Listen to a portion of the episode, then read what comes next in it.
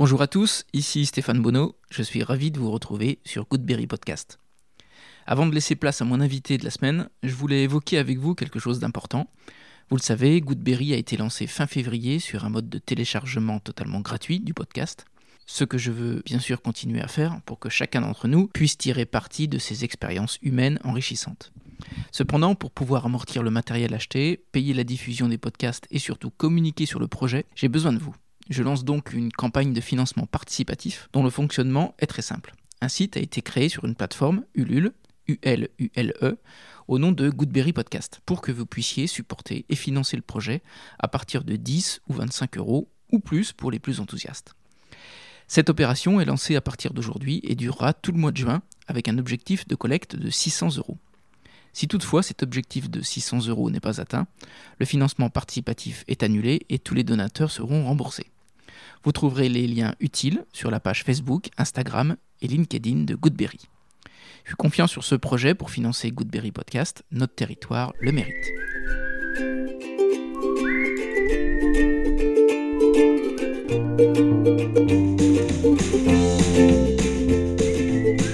Goodberry, c'est chaque semaine une conversation inspirante avec une personne résidant en Berry pour évoquer son parcours personnel et professionnel, ses réussites ou ses moments plus difficiles, mais toujours en essayant de retenir un conseil, un enseignement ou une inspiration pour chacun d'entre nous. Aujourd'hui, j'ai le bonheur d'accueillir Sylvie Etiève au micro de Goodberry Podcast.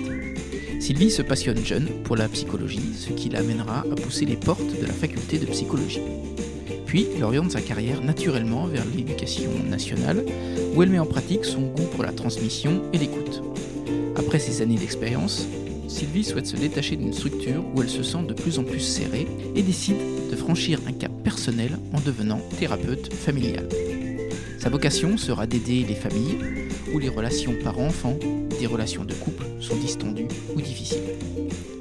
On a parlé d'empathie, de l'adoption, de l'écriture, de Pachelbel, de sylvothérapie, cette thérapie au milieu des arbres, de lecture, bref, on est un peu parti partout, le tout avec beaucoup d'anecdotes et de paraboles, de sagesse toujours très imagées. Allez, je vous embarque à la rencontre de Sylvie Etiève, une thérapeute qui aime rire. Goodberry, c'est parti. Bonjour Sylvie. Bonjour Stéphane. Je suis ravi de t'accueillir sur le podcast. Moi, je suis très honorée. Euh, Sylvie, on se connaît seulement depuis une semaine. Une semaine, oui. Merci pour avoir euh, accepté si rapidement l'invitation. J'ai pas eu le temps de réfléchir comme ça. c'est bien. Alors, tu t'en doutes, j'ai été farfouillé un peu sur le net. Je m'en doute. Sur le site, tu évoques la sylvothérapie. Oui. Donc, c'est pas la thérapie de Sylvie. Non, pas du tout. c'est la thérapie euh, par les plantes, les forêts, les arbres. Est-ce que tu pourrais nous en parler un peu? Ah, avec grand plaisir. Donc effectivement, je m'appelle Sylvie et bien souvent les gens me disent euh, ah mais c'est quelque chose qui vient de ton prénom. Alors euh, pas vraiment. Je m'appelle Sylvie parce que voilà, quand je suis née, mes parents habitaient dans la forêt de la Leuf hein, et ils savaient que Sylva, Sylvae, ça voulait dire la forêt. Donc moi, je me suis intéressée à, cette pratique euh, parce que j'aime beaucoup les arbres. Et la sylvothérapie, en fait, c'est le bien-être par les plantes et notamment euh, par les arbres. C'est une technique qui nous vient du Japon. Mhm. Euh, on s'est, un médecin s'est aperçu que euh, les gens, quand ils étaient dans la nature ou même dans un parc ou sous des arbres, avaient en fait beaucoup de caractères physiques qui s'amélioraient, la pression artérielle qui baissait, la tension aussi. donc ça faisait beaucoup de bien. Alors c'est pas non plus un grand scoop, hein. on sait bien que quand on est euh, dans la nature, ça, ça détend, mais c'était vérifié un petit peu plus euh, scientifiquement. Donc la sylvothérapie, on pourrait comparer ça à la balnéothérapie par exemple, euh, ça, ça, fait du bien de prendre des, des bains de mer. Et eh bien là, c'est un peu un bain de forêt. Tout le monde est déjà rentré dans une forêt, mais là, la démarche est un petit peu inverse. C'est qu'il faut, euh, pendant la séance que je propose ou que proposent les sylvothérapeutes, il faut en fait laisser la forêt rentrer en soi. C'est un rapport avec les arbres, euh, une reconnexion à ces cinq sens qui, en ce moment, fait beaucoup de bien. Et concrètement? Alors concrètement, euh, je propose des, sorties un dimanche matin Là, je reprends donc parce que je ne le faisais pas euh, dans, la période de la crise sanitaire. Donc, on, va en forêt avec un petit groupe. Hein. J'explique euh, quelques techniques, euh, quelques, quelques recommandations aussi de, prudence comment on fait pour euh, s'adresser à un arbre, mais on n'est pas obligé de, vivre ça. Il y a des gens parfois qui viennent et qui profitent juste de la balade, mais ça demande quand même un certain état d'esprit. Euh, il faut vraiment se déconnecter un peu de sa vie pour pouvoir se reconnecter à la nature et à soi. Et c'est pas rare dans, un groupe qu'il y a des, fortes crises d'émotions, euh, des choses comme ça, parce que justement on relâche un petit peu bah, on ressent des choses qu'on ne ressent pas forcément euh, dans la vie euh, à 100 à l'heure. Voilà, donc j'ai un parcours dans, une forêt sur la commune de, Saint-Maur et il y a différentes étapes euh, avec des petits exercices autour de la respiration, de l'imagination, de la relaxation aussi, puis des échanges petit moment dans une clairière où on, boit un petit thé. Et euh, voilà, il y a des, des, des moments, euh, soit on est un peu en introspection, on se mmh. promène et on, est un peu avec soi-même, soit on est un petit peu avec les autres et avec le monde qui nous entoure. D'accord. Il faut une préparation spéciale? Ah, Pas du tout, pas du tout. Il faut juste avoir envie de venir parce que parfois il y a des mamans qui me disent est-ce que je peux venir avec mon, mon ado? Euh, Oui, il faut juste qu'il accepte, euh, il n'est pas du tout obligé de participer, mais qu'il accepte le calme de la forêt. Euh, euh, voilà, après, tout, le monde, tout le monde peut venir. Les seules recommandations, c'est d'être très très bien chaussé, avoir les membres couverts à, cause des tiques qui se baladent en forêt. Mais bon, c'est quand même assez rare d'en attraper voilà, c'est plus une préparation mentale, euh, je dirais, euh, parce que ça n'a rien d'extraordinaire. C'est quelque chose de très simple hein, que je propose. Euh, et l'idée, c'est de donner deux, trois outils aux personnes qui viennent, puis après, elles peuvent recommencer toutes seules. Hmm. On peut faire ça aussi dans son jardin, parce qu'on sait que les arbres, en fait, dégagent ce qu'on appelle des phytoncides. C'est un peu comme des huiles essentielles qui nous font du bien. Et suivant, suivant l'arbre qui va dégager ces phytoncides, on va pas avoir la même énergie. Par exemple, si on est dans une euh, forêt de, chênes, ça va plutôt nous apporter de la sérénité, de la force, etc. Et si on est dans une forêt de sapins, c'est des énergies euh, plutôt euh, dynamiques. Par exemple, on déconseille d'emmener une classe dans une forêt de sapins parce que ça va plutôt énerver les enfants. D'accord. Voilà. Ok. Et qu'est-ce qui surprend les gens? C'est le, silence, les odeurs, le bruit? Ce qui surprend les gens souvent, c'est le fait de prendre du temps pour eux et que dans, dans, une séance qui dure euh, deux petites heures, euh, il y a des moments où ils se retrouvent tout seuls au milieu de la forêt, mais en même temps, ils sont rassurés parce qu'ils ne sont pas vraiment tout seuls. Quoi. Mhm. Et moi, c'est vrai que j'ai déjà emmené des gens qui me disaient qu'ils n'avaient pas mis les pieds dans une forêt depuis plus de 10 ans, 15 ans. On a un peu tendance à s'éloigner de, de, la nature. En vivant en ville? Ah oui. Ouais. Ah bah oui, oui, oui, oui.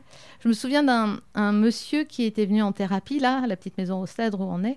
C'était un monsieur assez âgé, il est sorti de la maison et il s'est euh, adossé sur le, cèdre qui est devant la porte. C'était un ancien agriculteur et il m'a dit, euh, vous savez, hein, eh bien, euh, les gens ont perdu ça. Ils s'adossent comme ça sur le, cèdre. Les gens savent plus faire ça, s'adosser à un arbre et prendre le mm. temps de respirer. Et, je lui dis, oui, c'est vrai, aujourd'hui, on en fait un peu des thérapies, voilà, la sylvothérapie, mais les gens faisaient ça presque plus naturellement avant euh, d'aller euh, dans, dans, la nature, juste se relaxer.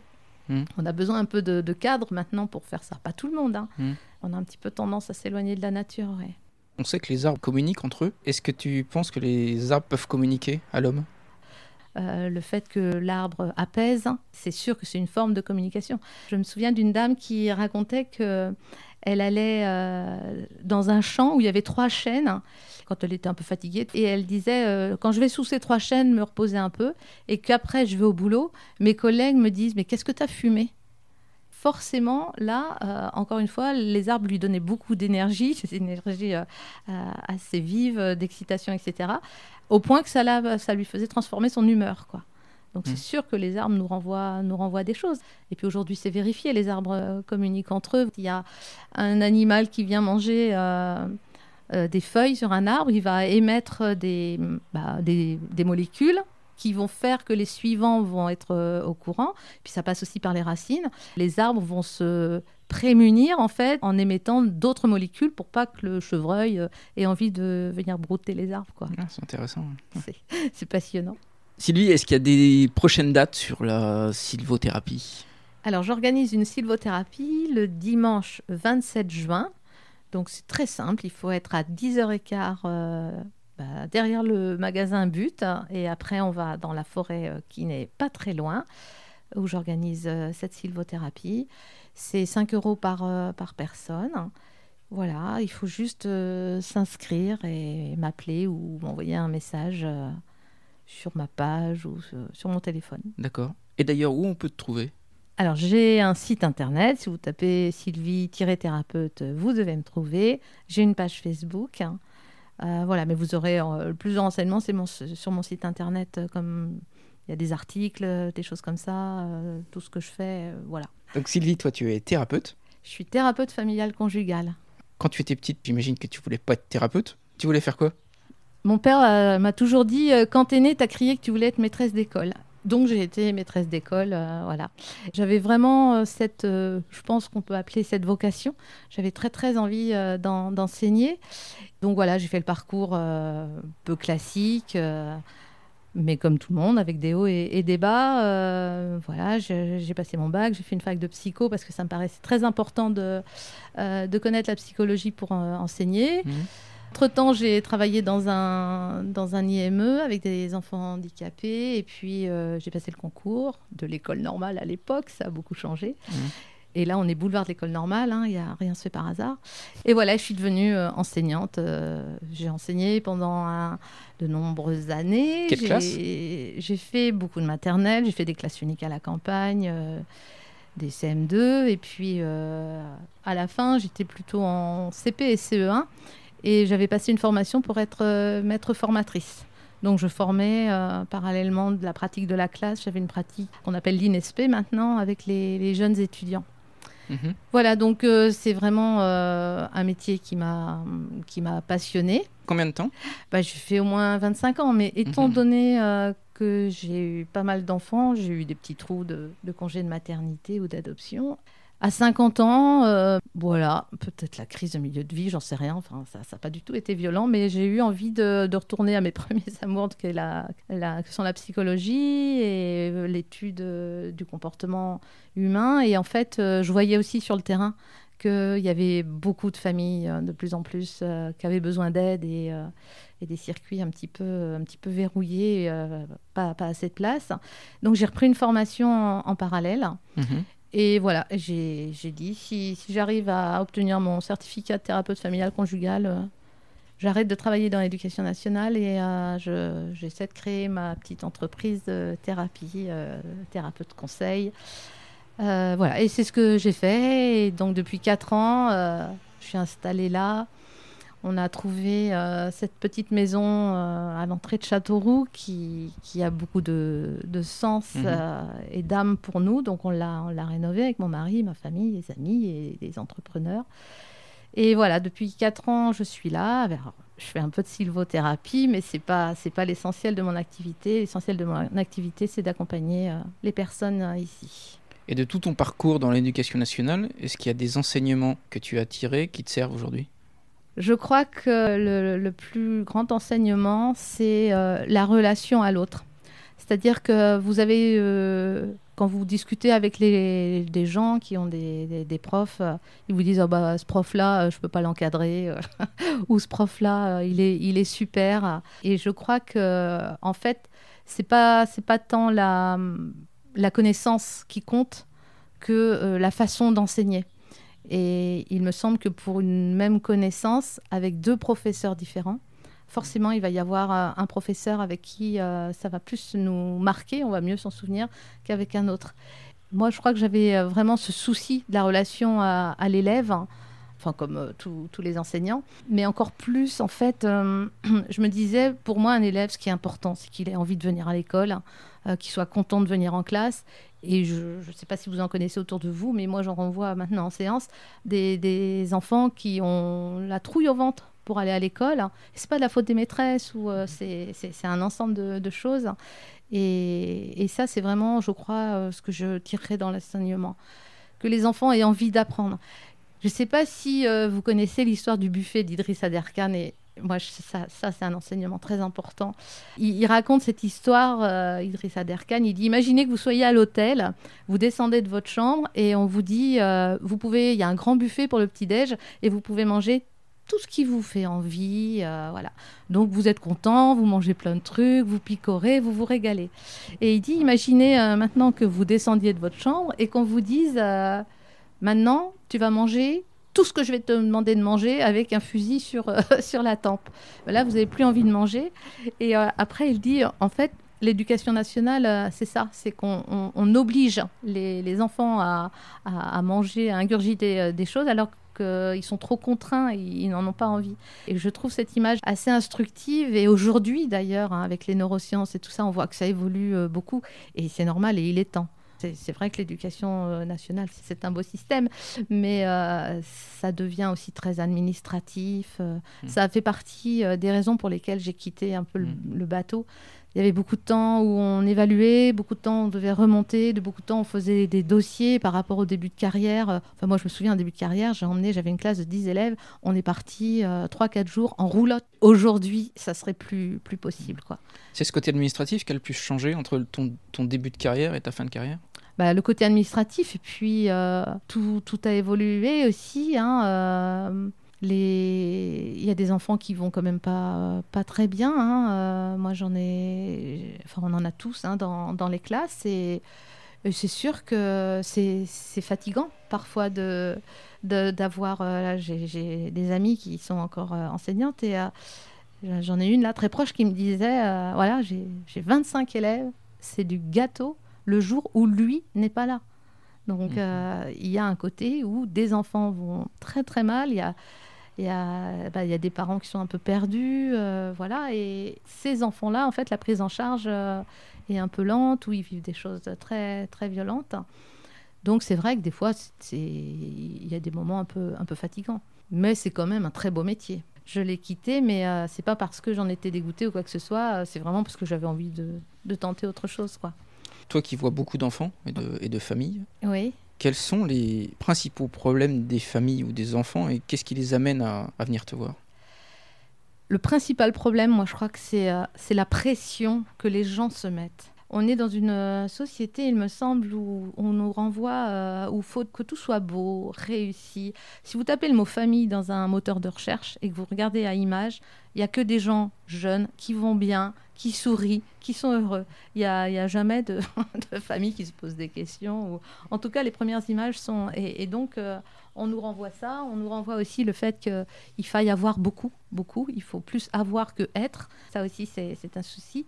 Euh, donc, voilà, il y a un problème de, pression et il y a un problème aussi de qualité de relation. La, la relation humaine... Euh, par exemple, euh, dans les couples, euh, se, distant parce que la communication n'est pas, pas de temps en temps euh, revue et corrigée, je dirais. il peut y avoir une certaine, certaines habitudes, etc., qui font que eh bien, la, relation humaine est, bah, se, se, distend, en fait. Et, c'est un petit peu pour ça que les gens viennent ici. Comme on a cette pression où il faut que tout soit bien, que force... on en fait trop, et parfois, il y a des gens qui, viennent ici pour euh, juste pour prendre le temps d'échanger entre eux.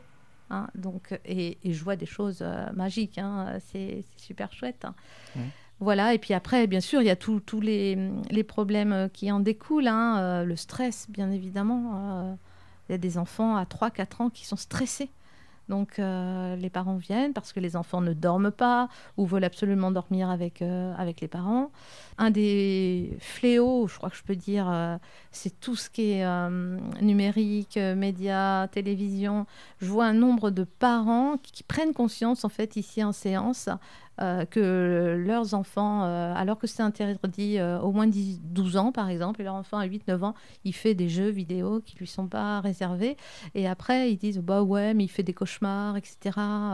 donc en fait, c'est vrai que les jeux vidéo, la télé, etc., c'est une bonne nounou, c'est vrai que ça, ça les occupe bien, mais c'est un impact en fait sur l'inconscient qui fait que, pas très, il n'y a pas très longtemps, il y a une maman qui il disait à, sa petite fille, quand, après l'entretien que j'avais eu avec la petite, ah ouais, tu rêves de zombies Mais pourtant, tu sais que ça n'existe pas, les, zombies. Bah oui, mais ça n'existe pas. Mais comme le cerveau d'un enfant, c'est pas le cerveau d'un adulte, hein, ça a un impact sur leur cerveau. Et voilà, ils pleurent la nuit, euh, ils, sont, ils sont hyper stressés. Euh. donc voilà, notre société nous, c'est bien si on arrive à, filtrer un peu ce qui, ce qui rentre dans, dans nos têtes, dans, dans nos cœurs. C'est très important ce qu'on reçoit à l'intérieur de nous, que ce soit accueilli, anticipé. Euh, c'est très très important parce que tout ce qui est en nous, en fait, c'est, euh, comme on dit, c'est un peu sacré. Mm. Donc euh, voilà, c'est quand vous voyez pas ce qui vous arrive, vous, vous mettez du temps à vous en remettre. Quelqu'un vous rentre dedans, vous l'avez pas vu venir, ça va, ça va vous vous, vous poursuivre. alors que si, si on voit les choses venir, ça, ça va pas être moins dur, mais au moins, voilà. Donc si on doit regarder les infos, par exemple, avec ses enfants, il faut prévenir avec son enfant, lui dire bah, là, on va regarder parce qu'on veut s'informer, mais tu vas peut-être voir des choses euh, qui sont, qui sont un peu compliquées, mais on en reparlera. Euh, parce que les infos, c'est pas destiné euh, mmh. aux enfants. Parce qu'en fait, les enfants, ils font pas la différence, plus ils sont jeunes, moins ils font la différence entre le réel et l'imaginaire. C'est-à-dire qu'ils peuvent à la fois regarder les infos et voir un conflit ici ou là et ça leur fait rien du tout. Et après regarder un dessin animé où il y a des monstres et en fait, c'est les monstres qui vont euh, l'impacter. Ça, c'est important de savoir ça, que le cerveau d'un enfant n'est pas du tout comme un adulte. C'est comme le cerveau d'un ado et d'un parent. Mhm. Un parent, il a envie que la chambre soit rangée, mais le cerveau de l'ado, il dit que c'est pas utile. tu parlais de thérapie de couple tout à l'heure. Ouais. C'est quoi ton rôle, toi? Tu es un arbitre, un juge, un, pompier qui éteint le feu, une ambulancière? Bon, alors euh, par rapport à tout ça, alors surtout pas un juge, parce que ce qui se passe ici, euh, j'ai pas apporté de jugement sur ce que mhm. sur ce que font, ce que disent les gens, euh, pas du tout. Ouais, on va dire que ce serait peut-être plus l'arbitre qui irait euh, qui irait le, le mieux dans, dans, les, dans les mots proposés. Euh. encore une fois, on vient ici pour mettre en perspective quelque chose qui va pas bien. Si on vient ici ou si on va chez un psy, hein, c'est que on a envie d'améliorer quelque chose. Donc déjà, quand on a pris le téléphone pour prendre rendez-vous, on est déjà, mmh. on a déjà fait, euh, je ne veux pas dire la moitié du chemin, mais ça veut dire un qu'on a pris conscience que ça n'allait pas, et deux qu'on est prêt à, faire en sorte que ça aille mieux. Ça ne veut pas dire qu'on va rester ensemble, ça ne veut pas dire qu'on va divorcer, ça ne veut pas dire qu'on va faire un break, on, ne sait pas, mais on va essayer de mettre quelque chose pour que, pour que ça aille mieux. Donc quand, les personnes euh, viennent en couple, c'est vraiment pour ça, retrouver une perspective. Je leur donne souvent l'image. Euh, Imaginez le château de Chambord, euh, et il y en a un qui arrive au château de Chambord à pied, et puis l'autre qui arrive en montgolfière, par exemple. Vous avez tous les deux le château de Chambord sous vos yeux, mais vous n'avez pas le même point de vue.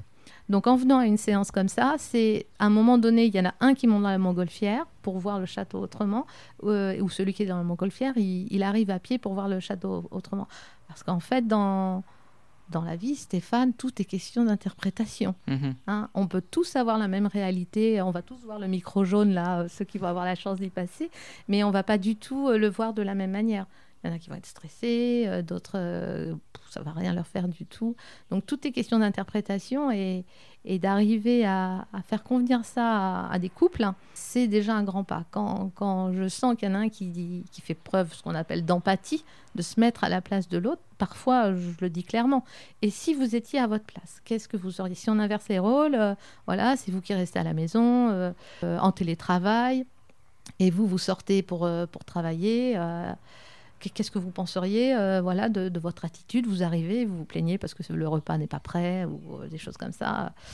Donc le fait d'inverser les situations aussi, ça, ça mmh. peut aider euh, certains couples. Hein. Dans une thérapie de couple, les gens sont forcément ensemble? Alors, il y a, y a, deux possibilités. Soit les, les gens viennent ensemble, et effectivement, c'est une thérapie de couple. Soit il y a un problème de couple, mais il y en a un qui n'a pas envie de venir. Donc là, il ne faut pas se priver. Et c'est ce qu'on va, ce qu'on va appeler euh, une thérapie pour des problèmes affectifs dans son couple.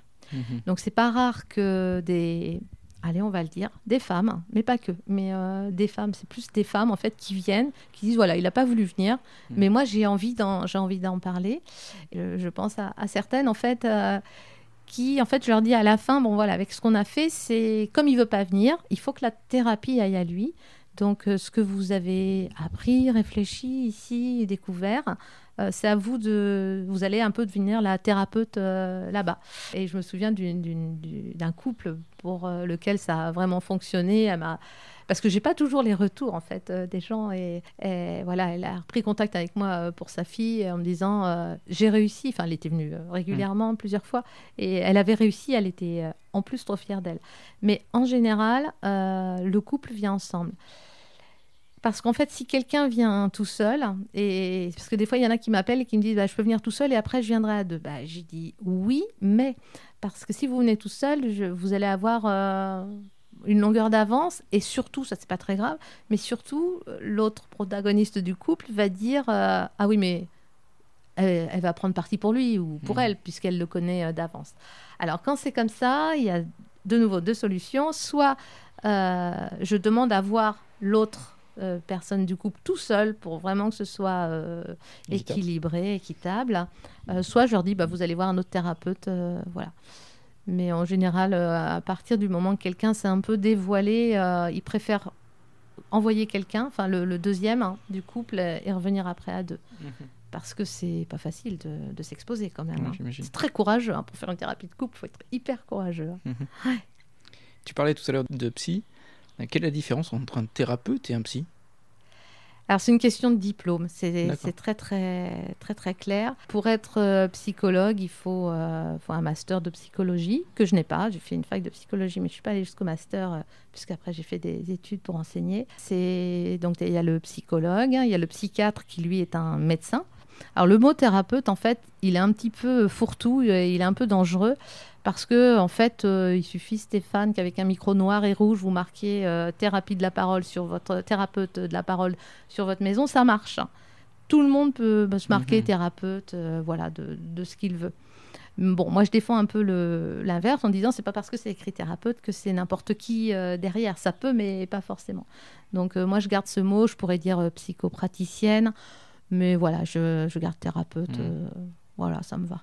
Et quelle est d'après toi la qualité principale d'un bon thérapeute? L'écoute. Hein. L'écoute et euh, encore une fois la capacité à mettre en, perspective.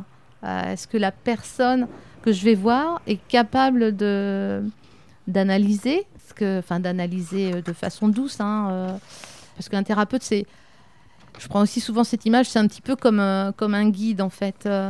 c'est un peu, c'est un peu ambitieux de dire ça, mais imaginez que vous alliez euh, faire une balade en haute montagne.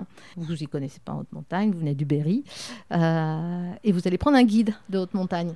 Et ce guide va, hum, il va vous conduire. Il y a un gros coup de brouillard, et là, euh, bah, soit vous faites confiance au guide et vous avancez, soit vous, vous stoppez. Et quand les gens viennent, par exemple, en thérapie de couple, ils sont sur le gros, coup de brouillard et ils viennent me voir.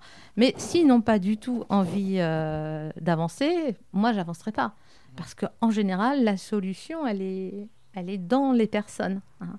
Donc, je crois qu'un bon thérapeute ou psy ou euh, un bon copain, même avec qui on parle, euh, c'est quelqu'un de, de, façon douce et en fait qui se met, qui met l'autre avant tout en avant, enfin qui va c'est pas la personne qui compte. Moi, moi qui je suis, ce que je dis, ce que je fais, c'est sans importance. C'est vraiment ce que l'autre va en faire. Euh, voilà. Est-ce qu'avec euh, avec ce qu'on a dit dans la séance, par exemple, est-ce qu'ils vont pouvoir faire des petits pas? C'est-à-dire qu'il euh, y a beaucoup de couples qui viennent, hein, des couples, on va dire, ouais, la quarantaine, par exemple voilà, ils ont eu les enfants ou ils ont les enfants, etc. Et ça fait, ça fait des mois et des mois qui n'ont pas pris le temps d'aller faire ne serait-ce que le tour du lac de Belle-Île ensemble ou le, tour. Euh. Donc si à la séance d'après ils reviennent en disant euh, ah ben on s'est pris un temps pour nous deux, je l'ai invité au resto, on a fait une balade. Donc ils ont fait un petit pas, ça veut dire qu'ils ont réussi à, distinguer leur couple conjugal de leur couple parental. Voilà, donc s'il y a des progrès, c'est c'est pas moi qui les fais, ce sont les gens. J'imagine que ça dépend du problème, mais euh, ça dure combien de temps une thérapie? En, cabinet, quand les gens viennent, ça dure une heure, mais euh, ça, ça dépasse toujours, toujours. mais sinon, moi, je, on fait, euh, je fais ce que j'appelle que des thérapies brèves. Hein. C'est-à-dire que si au bout de 3-4 séances, ça ne marche pas, c'est pas la peine de continuer. C'est dans les personnes qui sont là, moi, la première, il y a quelque chose qui ne fonctionne pas. Et alors, ça ne marche pas, ça ne veut pas dire je pense à un couple en fait qui est venu ici et ça n'allait pas depuis vraiment très très longtemps. Ils sont venus ici en se disant, ils sont, ils ont la cinquantaine, ils sont venus ici en se disant que euh, ils allaient euh, se remettre ensemble. En fait, au fur et à mesure de la thérapie, ils se sont dit que c'était vraiment pas la bonne idée de Mhm. rester, enfin de pas se remettre ensemble, mais essayer de, de vivre mieux ensemble. Et petit à petit, euh, dans leur cheminement personnel et euh, en faisant des points ici, ils se sont aperçus que c'était pas forcément la bonne idée de, de rester ensemble. Donc ils, ils continuent l'accompagnement. Donc pour eux, c'est un petit peu plus long parce que euh, ça, c'est un petit peu plus compliqué. Mais voilà, ils avancent et ils vont bien, c'est le principal. hein. Et quand on fait une thérapie, est-ce qu'il y a des exercices à faire à la maison? Alors, oui, il y a des, exercices. Donc, par exemple, de faire des, petits jeux euh, de, comment on se connaît. euh, des fois même, c'est des cadeaux euh, quand il y a des, des soirées, tout ça, où on ouvre. J'en ai là, euh, parce que des fois je les mets en pratique ici. Puis je dis, vous pouvez retrouver ça chez vous et, vous faites euh, des petits exercices pour voir si on connaît bien l'autre, si l'autre nous connaît bien. Voilà, on pioche une question qu'on pose à l'autre. Il y a différents domaines de la vie. euh, voilà, ça peut être ce type d'exercice. Un autre exercice, alors c'est pas un exercice, c'est plus une attitude, c'est que parfois dans un couple, ça monte assez vite dans les tours. Ça, c'est un conseil, mais qui est tellement basique, mais tellement utile. C'est que si on sent que ça monte, la première chose à faire, c'est de sortir. C'est de, si on sent que ce qu'on va dire, ça va être, euh, ça va faire plus de mal que de bien. euh, on prend souvent l'image, euh, je prends souvent l'image du, du tube de dentifrice là. Vous savez, c'est plus facile de sortir le dentifrice du tube que de le faire entrer. Donc, si on sent que la parole qui va sortir, euh, ça sera compliqué de revenir euh, en arrière. Le, le mieux, c'est voilà, de, de changer d'activité, de sortir, d'aller boire un verre d'eau si on ne peut pas sortir, d'aller dans une autre pièce pour éviter de se faire mal. Ça ne veut pas dire qu'il ne faut pas dire les choses, mais ça veut dire que c'est quand on est énervé, agacé, en colère, le mieux, c'est de prendre de la distance pour pas faire trop mal à l'autre. Mhm. Mais il faudra y revenir, forcément. Voilà, c'est ce type de, jeu ou de, de, de conseils que, que je peux donner. Mais puis voilà, puis euh, prenez du temps pour vous deux. Ça, c'est un exercice hein, euh, essentiel. Tu te souviens de ta première thérapie? La toute première? La première, c'est une autre dame, euh, pas très âgée. Et je me souviens, à la, à la fin, je lui ai dit, vous savez, c'est ma première thérapie. Elle m'a dit, euh, c'est bien parti. Donc j'étais trop, trop contente. Et dans les premières aussi, si je peux élargir euh, Mhm. la question, je crois qu'il y a une, une thérapie qui m'a vraiment, vraiment boostée. Parce que moi, j'ai aucune baguette magique, hein, mais des fois, il y a des événements qui font que Mhm. waouh. Et en fait, c'est une dame qui est venue qui avait vécu des traumatismes intrafamiliaux. Notamment, euh, elle, s'était, on va dire, bagarrée avec euh, quelqu'un de sa famille et elle avait voulu donner un coup en, levant, en levant le bras, comme ça. Fait la séance, bref. euh, et au moment où elle va régler, elle me dit, il faut que je vous dise quelque chose. Et, elle me dit ça. Elle me dit, voilà, je me suis battue avec ma soeur, mon frère, peu importe. Et j'ai, le- j'ai levé le bras. Et, et depuis, je n'arrive plus à lever le bras au-dessus de ma tête, ne serait-ce que pour prendre ma douche. Donc du coup, on reprend un petit moment, on discute euh, de tout ça. Et euh, huit jours après, elle m'appelle, elle me dit, euh, vous savez ce qui m'est arrivé J'arrive à reprendre ma douche comme avant. Je suis pas allée vérifier dans sa douche, mais en début, ça m'a, ça m'a vraiment boosté. Je me suis dit, ça, en fait, ça a conforté ce que je venais d'apprendre, c'est que la, parole libère. Mhm. La parole libère, elle libère l'esprit, elle libère le corps, et, et je, je trouvais que ça venait vite, mais j'ai trouvé ça vraiment, euh, vraiment énergisant pour, euh, pour la suite. Et est-ce que ta vie privée de mère de famille te sert dans ce, dans ce métier de thérapeute? Forcément, parce que comme j'ai euh, une vie de, de famille un peu atypique avec euh, trois enfants biologiques, trois enfants adoptifs. Par exemple, quand je vois des, des parents d'enfants adoptifs, je sais de, de quoi on parle. Enfin, je sais, de, enfin, au moins pour mon expérience, pas pour toutes. Et puis, euh, oui, oui, oui, c'est et c'est parfois, euh, d'ailleurs, c'est ce que je disais avant de commencer l'émission, c'est c'est parfois compliqué quand on est thérapeute familial, mais c'est compliqué dans les deux côtés. Euh, par exemple, j'ai une de, mes filles, elle me dit Oh, j'ai de la chance, moi j'ai une mère thérapeute, je peux lui dire tout ce que je veux, etc. Et euh, je lui dis Ouais, mais c'est pas parce que euh, je suis thérapeute qu'il faut faire ça, parce que moi je suis, je suis ta mère avant tout, je suis pas, euh, je suis pas ta psy, parce qu'on dit pas les mêmes choses à un psy qu'à sa mère, mais voilà, c'était c'était pour rire. Donc, ça, ça c'est sûr je vois bien que depuis que j'ai cette fonction, il y a des personnes que je vois dans la famille ou dans, ou dans des, amis avec qui je discute, hein, où moi je dois faire attention à bien rester en tant qu'ami et non mmh. pas euh, reprendre ma casquette de thérapeute parce que euh, c'est des milieux, euh, des sphères qui sont très très proches. Ça, c'est un petit peu une difficulté. Et puis dans l'autre sens, oui, mon expérience de vie, par exemple, des gens qui me racontent des... Voilà, j'ai une de mes filles qui s'est fait harceler au lycée et quand on parle du harcèlement, ça me parle dans les tripes. Voilà, je... Mhm. Mais bon, je fais la part des choses et, j'en parle pas et je, je, mets de côté. Mais oui, oui, effectivement, c'est... On, est tous comme ça. On est forcément euh, imprégné de, de, ce que l'on vit dans notre sphère privée. Et c'est là le professionnalisme où il ne faut pas que ça, que ça vienne... Mhm. Euh, encombrer le, le pro. Cet après-midi, j'ai fait un groupe de parole avec, euh, avec des, des, dames, et voilà, par une, pour une association. Il y a une dame à la fin qui m'a dit, mais euh, c'est dommage, vous n'avez pas parlé de vous. Bah, j'ai dit, euh, ouais, mais c'est pas pour moi quand on est là. voilà. D'accord. Et tu parlais de l'adoption tout à l'heure.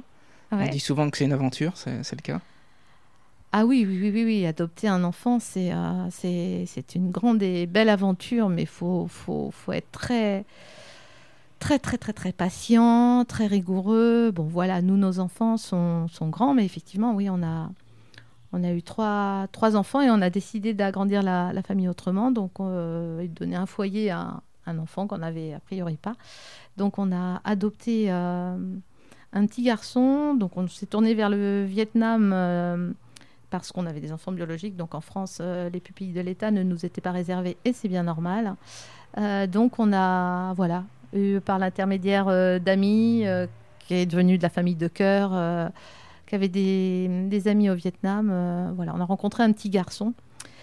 Et ce petit garçon avait un frère et une sœur biologique après. Et voilà, la vie a fait que quelques années après, son frère et sa sœur biologique sont arrivés dans notre famille. Bon, ça serait toute une histoire, mais voilà. Donc on s'est retrouvés, euh, on est passé de, de, 4 à 6, en, voilà, et avec des enfants qui venaient d'un pays qui, là aussi, c'est assez utile. Ils avaient 7 et 10 ans.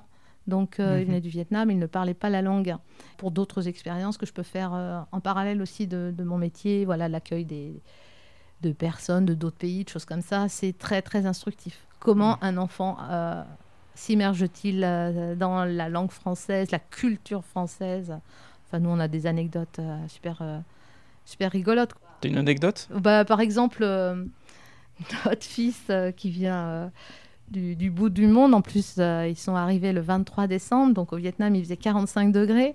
Et cette année-là, en France, il, il faisait très très froid. Et là-bas, c'est un short et un t-shirt. Il, il, portait à peine des chaussures. Et quand il est venu il y avait de la, neige. Et... Alors déjà, il était fasciné par la glace parce qu'il n'avait jamais vu. Donc il, mettait des Playmobil dans, dans, des bocaux dehors dans la glace. il attendait qu'il gèle la nuit et il observait ça.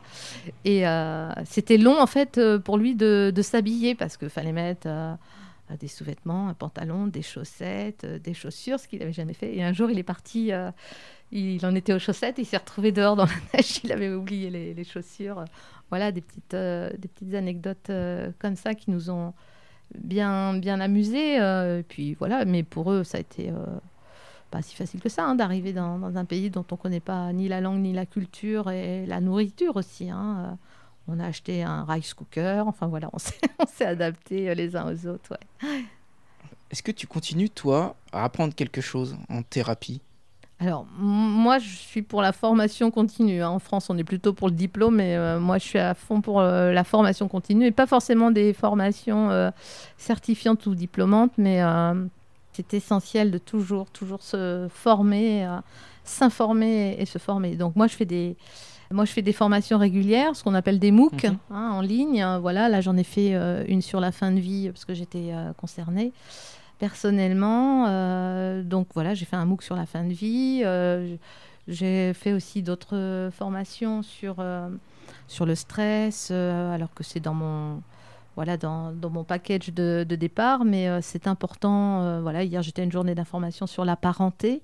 Moi, je trouve ça essentiel. Ça peut, ça peut passer par, par j'écoute beaucoup de conférences, de choses comme ça. Hein. C'est pas mmh. forcément comme je disais, des, des, formations diplômantes, mais ça me paraît essentiel, ouais. Mmh, d'accord. Euh, alors, on se connaît pas bien, Non. Mais, mais, euh, je suis sûr que tu es quelqu'un de très bienveillant. Est-ce que tu as quelques euh, défauts? Je suis gourmande. Bon, ça passe. Je crois que je suis un peu trop maman poule. hein. Ça peut être bien, mais je pense que ça peut être un, un défaut euh, aussi. Le fait d'avoir changé de métier, il me semble que c'est un peu un défaut. Le fait que maintenant je puisse gérer mon temps, entre guillemets, euh, comme je veux, de pas avoir de, forcément d'horaire. Les rendez-vous, c'est moi qui prends les horaires. Je sais pas si c'est un défaut, mais euh, ça, ça change un peu. Mon mari est, est- a un travail avec beaucoup, beaucoup d'heures.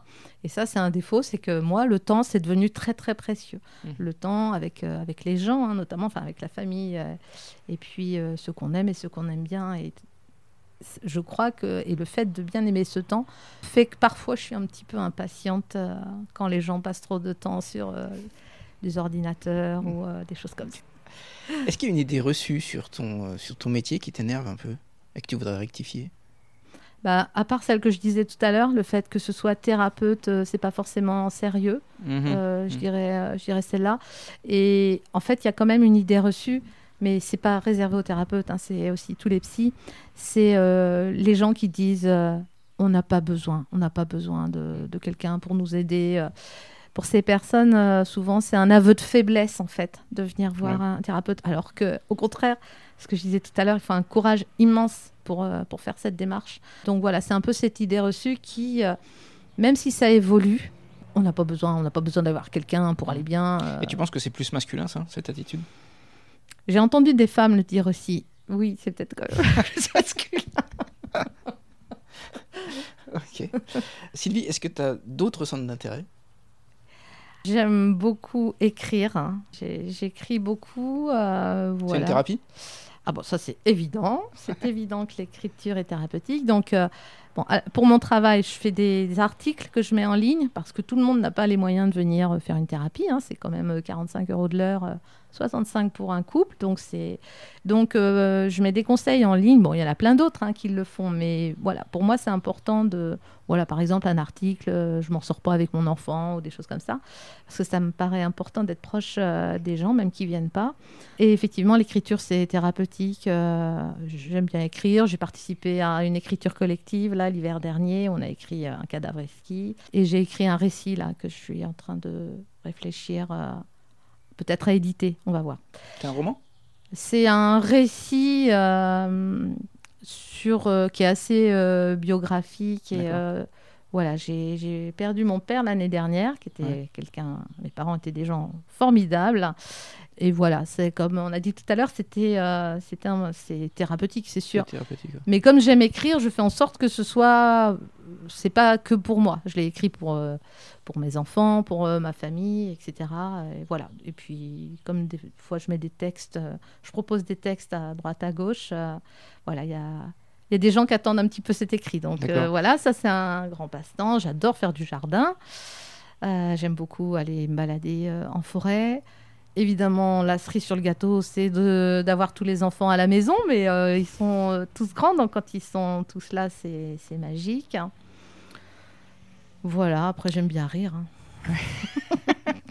Et le récit, tu, tu as écrit tous les jours? Ah oui, de toute façon, on est, on est obligé, si, si on veut faire quelque chose qui, qui ait du sens, c'est quelque chose de long, hein, en fait. Ouais. euh, Enfin, la mémoire, euh, voilà, s'il faut tout relire à chaque fois, donc euh, on est obligé de s'imposer un- un- une écriture euh, rapprochée, ouais. Ouais. Là, c'est fini. Ouais. C'est fini, relu, corrigé, il n'y a, plus que à voir ce qu'on va en faire. D'accord. Et en parlant de lecture et de livres, il y a un livre que tu pourrais nous partager? Je m'attendais à cette question et je me suis dit soit je la prépare, soit je la prépare pas. Parce qu'en fait, c'est compliqué. euh, Il y a tellement de livres qui, qui sont bien. euh. En ce moment, je suis en train de lire un roman historique là, de, de Ken Maria Van Damme, qui est un, un- un vieux roman. Mais bon, si on veut donner un, un titre de livre qui irait un peu dans la lignée de, de l'interview, je pense que c'est L'homme qui voulait être heureux de Laurent Gounel. hein. Voilà, moi, la- Laurent Gounel, je trouve que ça se lit bien et il y a plein de messages philosophiques, de, de bien-être, etc. L'homme qui voulait être heureux de Gounel. D'accord, je mettrai le lien Voilà. sur la page Facebook. Pour finir, est-ce qu'il y a des, des mots de sagesse, une maxime ou une citation que tu aimes bien, toi? Euh, moi, j'aime bien euh, de Fournier. euh, ne compte pas la récolte dans ta journée à ce que tu as récolté. C'est pas tout à fait ça le- la phrase, mais plutôt aux graines que tu as semées. Mais voilà, ne, ne- ne regarde pas la récolte à ce que tu as Mhm. obtenu dans ta journée, mais plutôt aux graines que tu as semées. Et quand les gens viennent en thérapie, pour moi, c'est une graine graine. ou un bulbe qui plante. Et je le dis toujours, c'est long, il faut du temps, c'est, il faut du soleil, il faut de l'eau. Enfin, ça marche pas tout seul, quoi. le- euh, la vie, euh, c'est, c'est un mélange savant de, de tout ça qui fait que ça va, ça va fleurir ou pas. Mhm. Et ça s'entretient, quoi. Voilà. D'accord. On n'a pas parlé du centre d'intérêt de la musique, Sylvie? Oui, j'aime bien la musique. J'ai bah, j'ai fait beaucoup de, beaucoup de piano quand, quand j'étais petite. Euh, voilà, il m'arrive d'en faire un peu. Ça fait partie des choses qui, qui détendent. Et puis euh, de la guitare. C'était, euh, J'avais toujours ma guitare dans ma classe. Je trouvais que c'était un bon médiateur, surtout pour les enfants qui n'osaient pas trop chanter. Voilà, j'aime bien la musique. J'aime beaucoup en écouter. J'ai mes filles qui avaient créé une comédie musicale à Garisté il y a 4-5 ans. C'était génial. Enfin, voilà, c'est super la musique. Ça a un côté thérapie, la musique? Bien sûr, bien Ouais. sûr. Vous écoutez la musique de Pachelbel, vous pouvez être sûr que vous, pour des raisons euh, pratiquement physiques, euh, musicalement, euh, c'est apaisant. Le canon de Pachelbel est, est réputé parce qu'il y a la ligne mélodique qui revient, c'est toujours la même chose, à des intervalles réguliers. c'est une musique qui va, qui va vous apaiser. Moi, je suis au ukulélé, je suis pas à la guitare, mais Ah mais c'est cool, il est trop bien le générique de l'émission. c'est gentil. Dernière question. Quel est selon toi l'endroit le plus, allez, je vais dire, euh, apaisant ou que tu préfères en tout cas? Alors, ça peut être une ville, euh, un resto, une place, euh, un musée. non? Oui, ça serait, ça serait bien de dire un musée ou... mais c'est comme tu mais veux. ça va pas être ça. Alors, il y a un endroit euh, en plus qui me rattache à, mon enfance parce que nos parents euh, nous emmenaient faire de l'escalade euh, là-bas. C'est le rocher de la Dube à Mérigny. Quand vous êtes tout en haut du, rocher, c'est dans l'Indre, hein, à Mérigny, bien sûr, il y a une vue sur la vallée de l'Anglin qui est, euh, voilà, on se croit presque plus dans l'Indre. Euh, Enfin, ce, ce petit coin-là de, de l'Indre est, est, est vraiment très apaisant. En plus, en bas, il y y a une source. Alors, je trouve que les sources, c'est, super. Si j'ai le droit à un deuxième, Oui, oui, bien sûr. T'es chez toi. je dirais euh, bah, justement euh, la source, la fontaine euh, dans la Brenne, j'aime beaucoup la Brenne, dans la forêt, la chapelle Saint-Sulpice. Donc c'est un tout petit endroit euh, très, très agréable et au bout de, la clairière, hein, au milieu de la forêt, il y a une chapelle en plus là qui a été euh, un petit peu rénovée avec de l'eau qui surgit de la terre et je trouve ça fascinant moi, ces, ces sources. Il y a de l'eau qui arrive sans cesse, de l'eau pure, potable, et certains parfois le- leur attribuent des vertus. Euh, mais cette eau pure et naturelle qui arrive de- des sources, euh, c'est magique. Mille merci, Sylvie. Ben, merci euh, Stéphane et voilà, c'est fini. Ouf. À bientôt. À bientôt, au revoir. Hello, j'espère que vous avez apprécié cette belle discussion avec Sylvie Etiève. Vous pouvez retrouver les liens de l'émission sur Facebook, avec pour chaque épisode les liens des sujets évoqués par chaque invité. Même chose avec Instagram, où vous retrouverez plus de photos. Je compte sur vous pour le financement participatif évoqué en début d'épisode, et je vous retrouve bien sûr la semaine prochaine avec un invité. Portez-vous bien